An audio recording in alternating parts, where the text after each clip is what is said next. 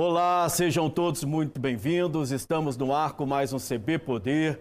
Eu estou aqui com Denise Rotenburg. Hoje nós vamos fazer uma análise sobre a CPI da Covid. Hoje teve o depoimento do ministro Luiz Henrique Mandetta, que foi o primeiro ministro da Saúde do governo Bolsonaro. Eu sou Vicente Nunes e você vai acompanhar aqui uma bela análise de tudo o que está se passando hoje no Senado. Nós temos repórter lá acompanhando de perto o depoimento de Mandetta e as perguntas dos senadores. Vamos também exibir alguns trechos aqui do depoimento do Mandetta, ou seja, você estará muito bem informado no CB Poder. Eu vou passar a palavra agora, agora, agora para a nossa querida Denise Rotenburg. Denise, nas primeiras duas horas do depoimento do Mandetta, houve um relato contundente sobre o descaso do governo no enfrentamento da pandemia.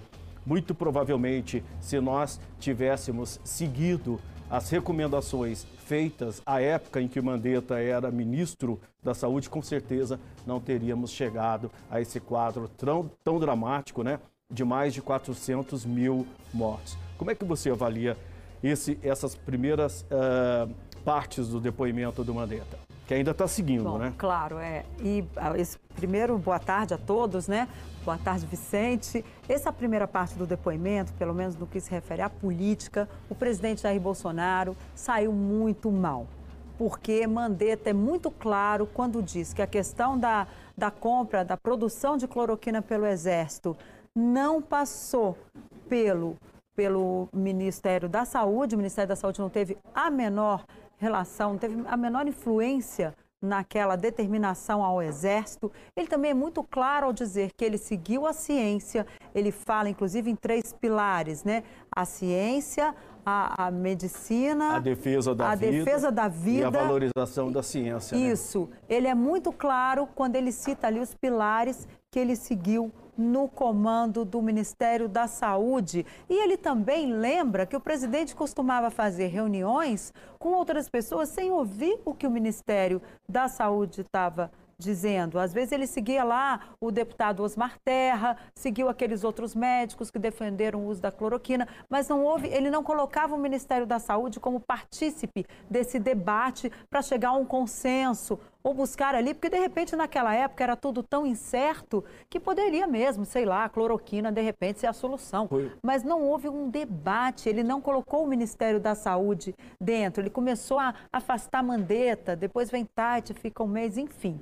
É. Essa primeira parte ficou muito ruim para o presidente Bolsonaro, especialmente quando o ministro diz que não houve uma campanha de esclarecimento à população sobre os perigos que o vírus representava lá na frente. O presidente preferiu sair em manifestações, provocando aglomerações e seguindo outros conselhos que não o do seu ministro. Pois é, essa campanha da, da cloroquina, em favor da cloroquina no tratamento precoce por Bolsonaro, custou mais de 200 milhões de reais ao Exército, né? Ou seja, cloroquina é, para ficar estocada, dinheiro jogado fora, dinheiro que poderia ter sido usado para coisas muito mais importantes, né, Denise? Inclusive o Mandetta ressalta que a Fiocruz, à época era fabricante da cloroquina, e o estoque desse medicamento necessário para as doenças para a qual a cloroquina é, é indicada, era suficiente para atender todo mundo, então não tinha por que investir na cloroquina. Outra coisa que eu percebi, o mundo inteiro não usou cloroquina para o tratamento da, da é Covid. Verdade. Ou seja, por que, que o Brasil tinha que insistir nessa jabuticaba, né? Pois é, ali foi uma decisão presidencial, não sabe baseada em que premissa, né? É, depois eu acho que eles vão chamar aí outras pessoas até do próprio Palácio do Planalto para explicar quais foram ali as orientações, quem orientou mais o presidente naquela época, porque o ministro Mandetta deixou claro que ele não foi. Agora, a dúvida, e o ministro Mandetta fala muito disso, foi que Pazuello seguiu ali, é, segundo o Mandetta, era o que tinha mais, é, como é que chama, afinidade com o pensamento ali do presidente da República. Mas até ficou claro aí na CPI que Mandetta, que Pazuello não vai, não deve ir essa semana, porque teve ali contato com pessoas que estão doentes, né? Que testaram positivo para a Covid. É uma manobra do governo para tentar é, fazer com que Pazuello não preste depoimento à CPI. É, o general Pazuello, até... a gente sabe que ele não segura, né, Denise, é, pressão, ele não consegue é, se manter calmo diante de uma situação de pressão, o que é estranho para um general de divisão, né? É, outra coisa, mas o próprio presidente da CPI, Omar Aziz, disse que, tem, que se for para esperar 14 dias que seja para é, convocar e ouvir o Pazuello, ele vai esperar, porque já há uma organização da base governista, né, dos senadores que apoiam o governo, para que o depoimento do Pazuello não seja presencial seja remoto. Eu acho que agora a gente vai chamar a Bruna Lima, direto do Senado, para nos explicar e fazer uma avaliação aí de como foi eh, essa primeira parte do depoimento do Mandetta. Oi, Bruna, seja muito bem-vinda. Bruna já está na tela. Boa tarde, Vicente. Boa tarde, Denise. Boa tarde aos telespectadores. Olha, esse depoimento aí do Mandetta foi até um pouco bem ameno ao que esperava a oposição, né? Então, assim, ele foi muito claro nas questões aí de é, falar do presidente, de esclarecer todas as questões, falando principalmente aí da cloroquina, de que não partiu de uma decisão do Ministério, inclusive falou de um assessoramento que vinha por parte de outros médicos que ele desconhecia não quis citar nomes, até mesmo porque se ele citasse nomes, esses nomes poderiam ser umas pra, pra, futuras convocações aí oitivas para serem escutadas nessa CPI. Além da cloroquina que vocês já discutiram, que não partiu de uma orientação do Ministério da Saúde, o Mandetta foi muito claro em relação a isso. Ele também falou das questões de distanciamento social, que desde sempre ele falou que a ciência e aquilo que a OMS falava, que as autoridades sanitárias falavam, era de que o vírus ele era sustentado, então ele precisava, ele tinha uma facilidade muito grande de, de, de se disseminar e por isso era necessário interromper a transmissão do vírus. E como faz isso? Através de testes. Segundo Mandetta, tudo que foi feito em relação à testagem é, era para ter sido seguido nas próximas gestões. A dificuldade ali na hora foi em relação à chegada dos testes e é por isso que ele não conseguiu implementar. Mas ele falou que essa foi uma das vertentes que foi praticamente é, não seguida pelas próximas gestões e que comprometeu muito, porque o Brasil não conseguiu barrar o vírus. O Brasil não, não conseguiu barrar a, essa transmissão e aí chegamos hoje a esse número catastrófico de 400 mil vidas perdidas, mais do que isso, né?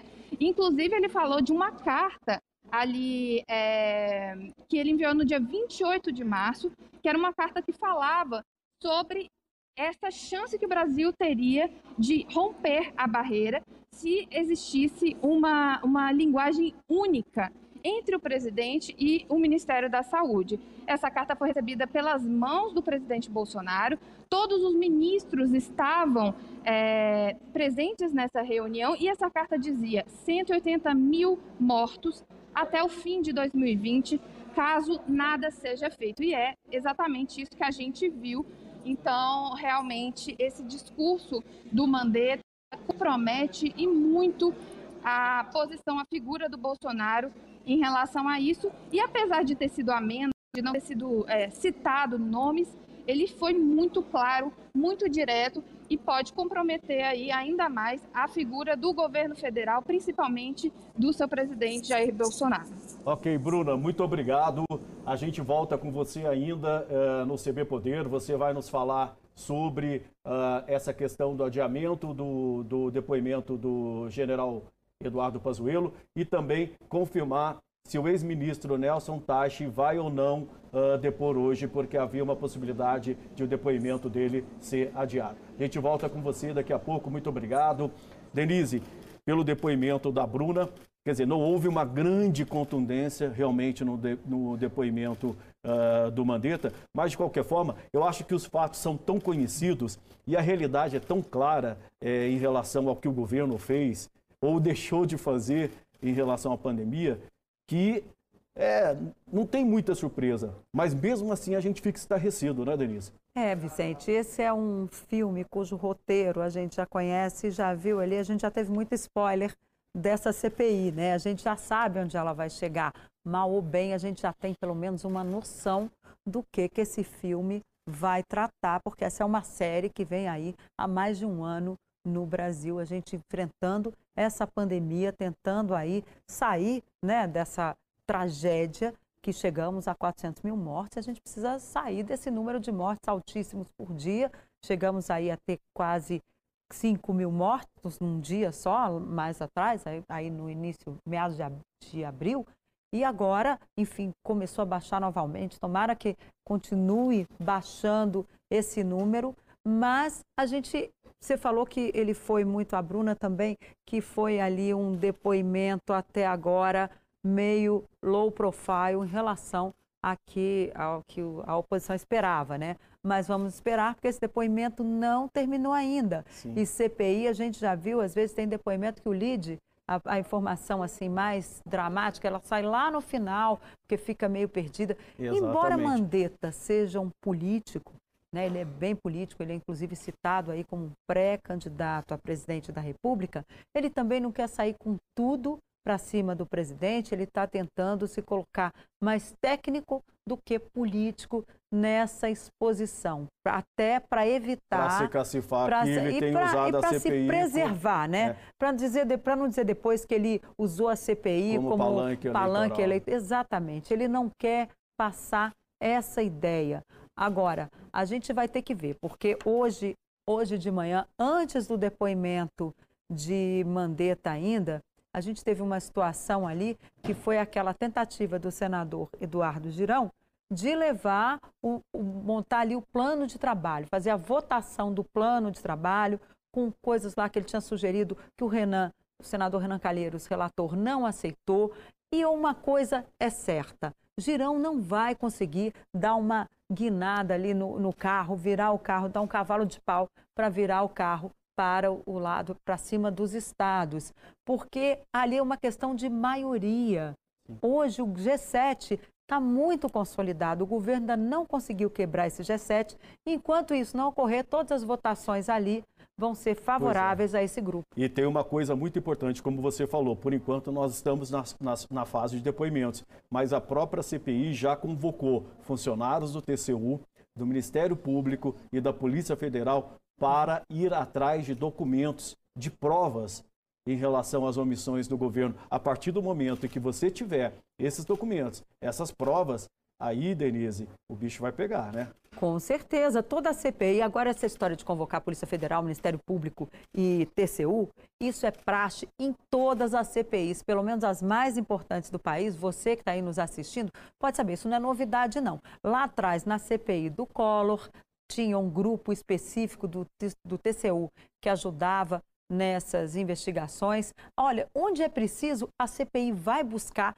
gente para ajudar. Eu lembro que na CPI do Collor, até o Banco Central, eles chamaram, porque tinha muito aquelas contas fantasmas né, e tal, Lavagem mas ali era, dinheiro, outra, né? era outra linha de investigação. Eu acredito, inclusive, que a CPI vai chamar especialistas na área de saúde, de epidemiologia, para dar uma assistência nessa questão, até em relação, por exemplo, a esses medicamentos né, que foram colocados aí, kits de intubação, essa compra dos testes que não foram usados, deixaram de ser usados, como é que se precisava mesmo fazer, porque a gente tem teste aí, é um absurdo isso. O governo comprou teste que está se perdendo lá, não foi nem distribuído ainda. Isso é um escândalo. É, 2 milhões de testes vão vencer agora em maio. A gente pois vai é. chamar agora um trechinho do depoimento do Luiz Henrique Mandetta falando sobre as dificuldades do governo de entender o distanciamento social. Houve Uh, o próprio Ministério conduziu isso com muita eficiência, né, Denise? Propôs isso, mas desde o início o presidente Bolsonaro foi contra. Dá para a gente ouvir agora o trechinho do Mandetta? É, jurei na minha formatura. Jurei quando tomei posse como deputado federal defender a Constituição, o princípio da vida.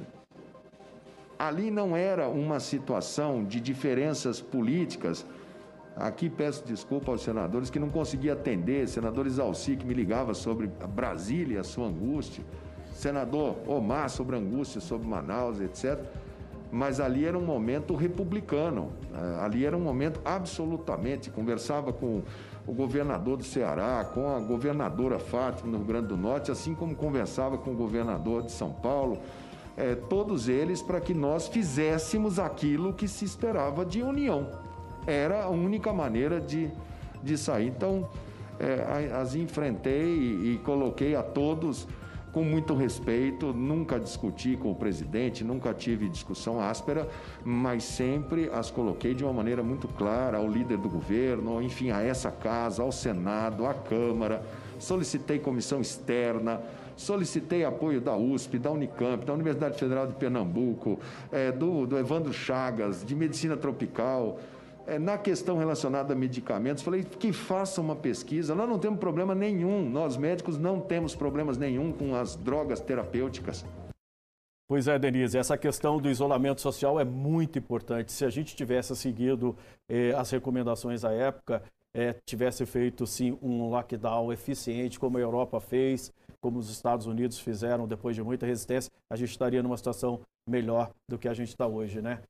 E aí eu queria entrar com você nessa questão da China, né? Mandetta ressaltou muito sobre as dificuldades nas relações entre o Brasil e a China, inclusive que ele é, foi ao Palácio do Planalto, lá estavam reunidos Bolsonaro, o então ministro das Relações Exteriores Ernesto Araújo, os três filhos de Bolsonaro uhum. e ele, Mandetta, propôs ao governo uma aproximação com o embaixador da China e foi é, repelido. O presidente Bolsonaro disse que Mandetta não levasse o, ministro, o embaixador da China ao Palácio do Planalto. Então, Mandetta optou por uh, fazer um caminho transversal e se reunir com o embaixador para quê? Para pedir ajuda na importação de EPIs. Os hospitais estavam sem esses uhum. equipamentos de proteção. E também já havia sinais de que o Brasil não tinha respiradores suficientes para atender as pessoas que estavam internadas já à época pela Covid. Pois é, Vicente, essa relação com a China é algo que o governo ainda não conseguiu resolver. A gente vem lá de trás, tivemos esse problema que o ministro Mandetta, o ex-ministro Mandetta relatou, tivemos agora, mais recentemente, esse problema em relação ao deputado aí, Eduardo Bolsonaro, né, que chegou a criticar a China, toda hora se referindo a, aos chineses como o vírus chinês, ele se referia ao vírus, eles, e naquela época Lá tivemos a campanha de Trump, agora, com a, mesmo com a mudança de governo, Eduardo Bolsonaro meio que recolheu os flaps, mas fica naquela, né? Ele adora ficar ali dando pitacos na área internacional. E a gente não vê uma saída a curto prazo. Depois que mudou o embaixador, ou melhor, o, o chanceler, a gente teve ali uma mudança de tom no discurso, mas o presidente em si ainda não, a família, né, eu digo ali os filhos, especialmente, eles ainda não mudaram completamente a posição deles. Em e a gente tem. Pois é, porque e nós tivemos problemas em relação às vacinas, exatamente. importação de IFA está atrasada, né? A, o Butantan teve muita dificuldade. É uma situação muito difícil. Tivemos aí uma mudancinha de tom, né, ali com a, com a troca do chanceler, mas o governo ainda não acertou o passo nessa relação. A gente vai precisar ver aí como é que o Brasil vai se comportar na próxima reunião dos BRICS. E a gente tem também aí outros fóruns internacionais que a gente espera que melhore e muito essa relação do Brasil com a China, porque se o governo é bom, o governo fica esperto, porque Lula está em Brasília hoje, tem vários contatos aí com corpo diplomático e não foi ele que pediu esses encontros. Foram os embaixadores que telefonaram para a sede do PT, para a assessoria do ex-presidente, às vezes até para ele mesmo, e pediram: olha, vindo a Brasília, por favor, não deixe de nos procurar. Ou seja, essa polarização que, né, que muita gente tenta evitar, e também essa coisa do governo dizer: olha, eu que tenho a solução para tudo e o, o PT tudo era errado. A, a, o PT já está tentando mudar essa história e os embaixadores dão aí um, a entender, né, ao chamar o presidente para uma conversa, inclusive a, foi Rússia, Alemanha e Argentina, esses são os que eu sei, mas eu sei, eu sei que tem mais. Provavelmente China, né? Vamos ouvir, antes pois do é. intervalo, mais um trechinho da, da, do depoimento do Mandetta, é possível? Nós estávamos com um sistema que não tinha naquele momento condição de responder. Essa doença infecciosa, está aqui, o senador Otto é, é, é médico ortopedista como eu, e nós sempre aprendemos que doença infecciosa viral é prevenção. Isso não tem outra, outra, outra maneira. Não, não, não há possível se fazer gestão de doença infecciosa sem separação. quando se tem hepatite, quando se tem doença infecciosa, separa-se talher, copos. O senador Humberto aqui também, já veterano de várias epidemias. É, não é possível se fazer qualquer tipo de gestão sem prevenir infecção. E por que era importante naquele momento? Primeiro, porque tínhamos baixo número de casos. Segundo, porque esta doença, ela entrou, diferente de outras doenças infecciosas, ela entrou pelos ricos. Ela era uma doença que no início ela estava no Einstein, ela estava no Sírio, ela estava no Leblon, ela estava na Barra da Tijuca, ela estava em Ipanema. Ela não estava no povão. Quando ela entrasse nas pessoas que estão eh, nas áreas de exclusão e essas pessoas viessem em direção ao Sistema Único de Saúde, esse sistema tinha que ser preparado e redimensionado. Então, naquele momento, fundamental que se fizesse uma fala una de prevenção é, é, de todos os brasileiros e se fizesse em isolamento. O CB Poder Especial sobre a CPI da Covid-19 vai por um breve intervalo. Mande perguntas e comentários por meio das nossas lives. Nós estamos no YouTube, no Twitter, no Instagram, no Facebook. Não saia daí, a gente volta já já.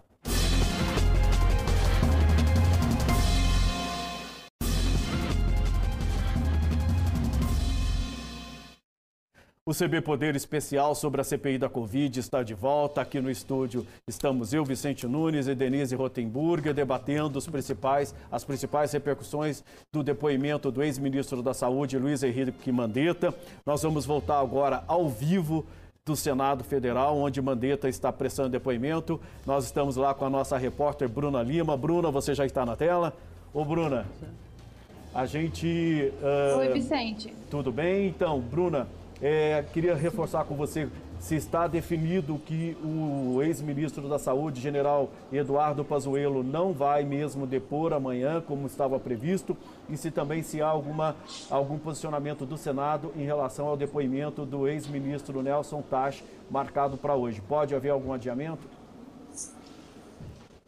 Pode haver algum adiamento, mas ele já está preparado, até porque a gente não sabe qual hora exatamente vai acabar o depoimento do Mandetta, né? E promete aí alongar ainda um pouco. Estava marcado agora para as duas horas da tarde, então, obviamente, já existe é, um atraso aí no depoimento do Taixe.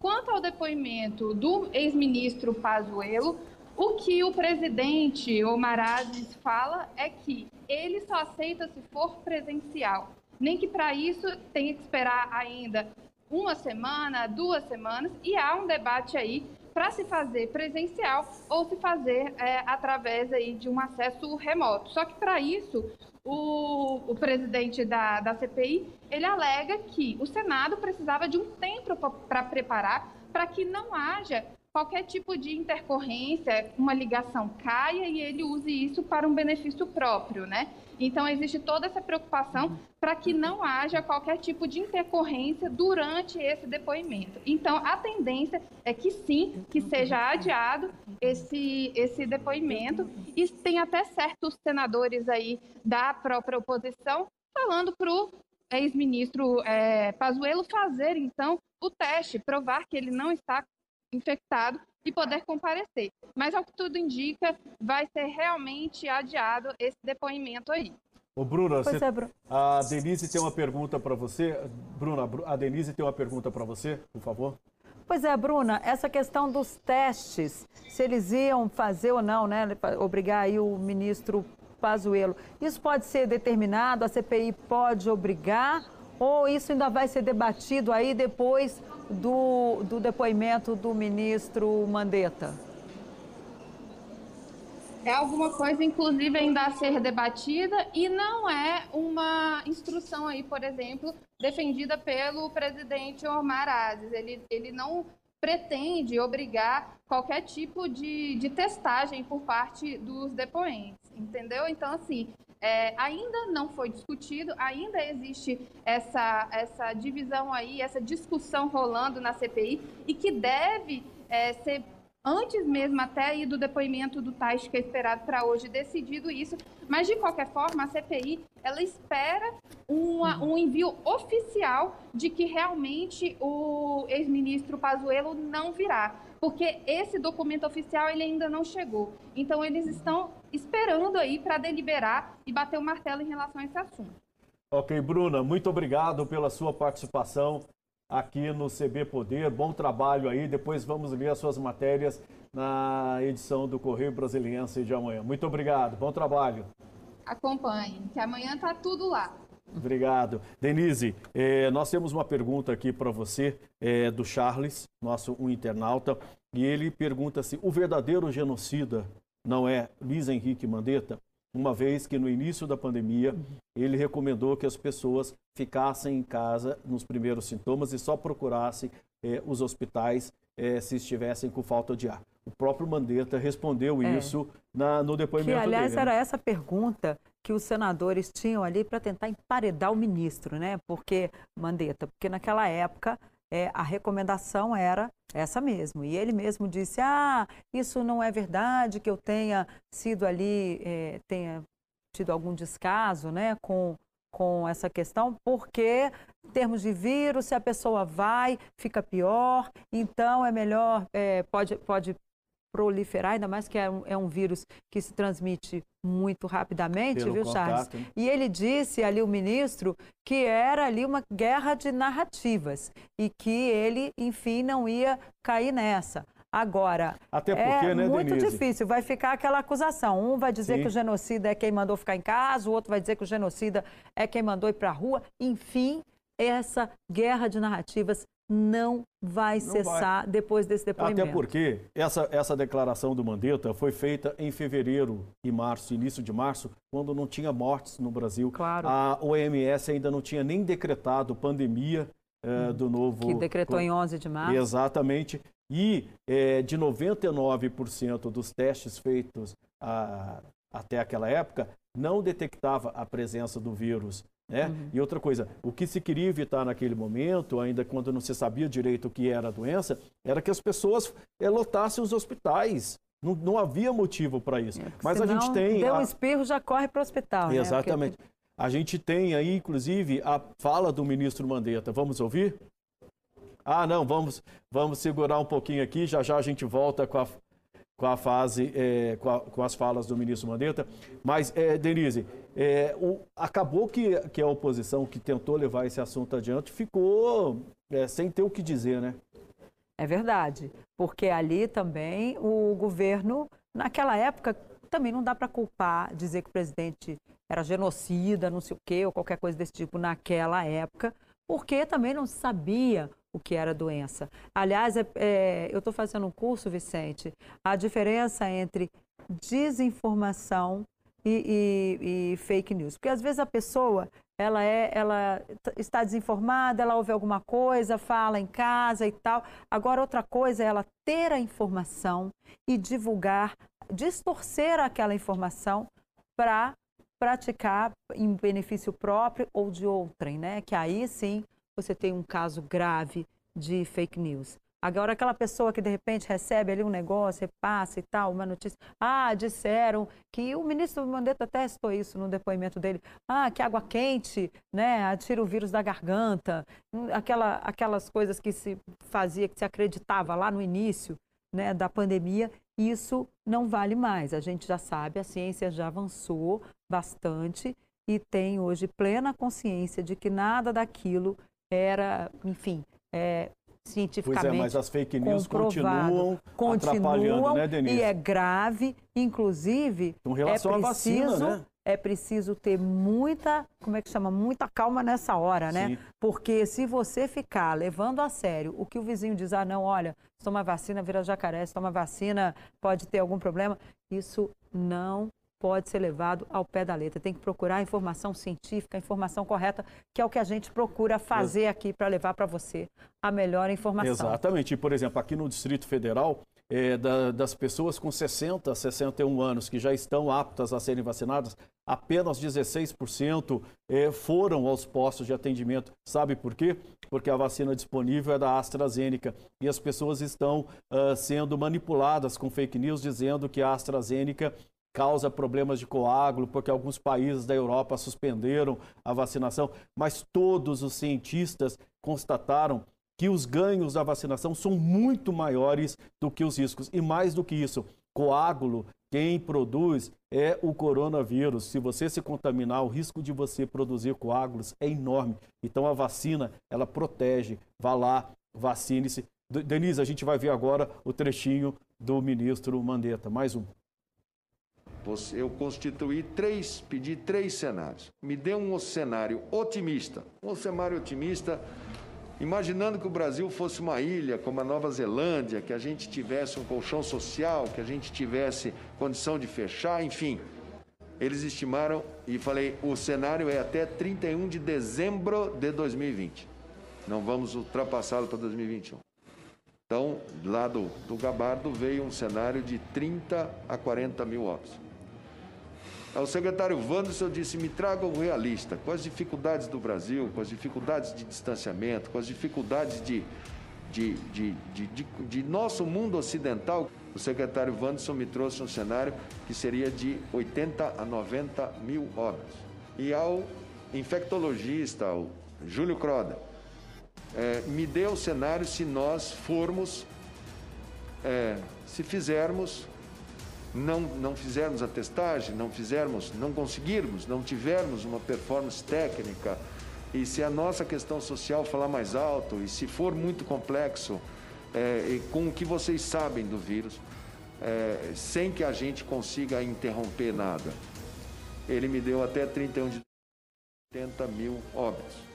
Eu levei, expliquei, 180 mil óbitos para quem tinha na época menos de mil, era um número muito difícil de você fazer uma, uma, uma assertiva dessa. Pois é, estimativas até ali é, otimistas perto do que a gente está vendo hoje. Infelizmente, a situação se agravou muito. Denise, a Célia Serikawa, que também está nos assistindo, ela está te perguntando é, se essa CPI, como muitas outras, não dará em nada. Que é mais uma treta que está se vendo no país sem nenhum objetivo que favoreça a população. Olha, Célia, muito obrigada pela sua pergunta. Agora, eu acompanho CPI desde a época lá da CPI do Collor. As, as CPIs, quando elas são bem conduzidas, elas levam a alguma coisa, nem que seja a mudança de comportamento ou mudança de tom. As CPIs importantes que nós tivemos no país, todas resultaram em alguma coisa. Obviamente, mudou muito o jeito de fazer CPI, agora já não é mais como era lá nos tempos do ex-presidente Fernando Collor. Mas as CPIs ainda têm o seu papel, o seu valor. E a gente não pode perder esperança, porque, no mínimo, deve resultar numa mudança de comportamento. É, com certeza, né, Denise? Essa, essa, essa CPI ela, ela será muito importante para mostrar realmente uhum. as ações e omissões do governo claro, federal em relação e quando, à E, e quando eu falo, exatamente, eu ia citar aqui, muito governador de estado ou prefeito que viu ali que alguma coisa deu errado nas suas compras, agora vai pensar duas vezes antes de comprar o produto A, B ou C, ou fazer, vai ter mais cuidado com o uso do dinheiro público. Pelo menos isso eu acho que vai ser algum ganho desta CPI. Vamos Denise, acompanhar, né? Vamos acompanhar. Muito obrigado pela sua companhia aqui no CB Poder, foi uma honra. O CB Poder fica por aqui. Muito obrigado pela sua companhia. Se puder, fique em casa, use máscara e se cuide. Até a próxima. Tchau.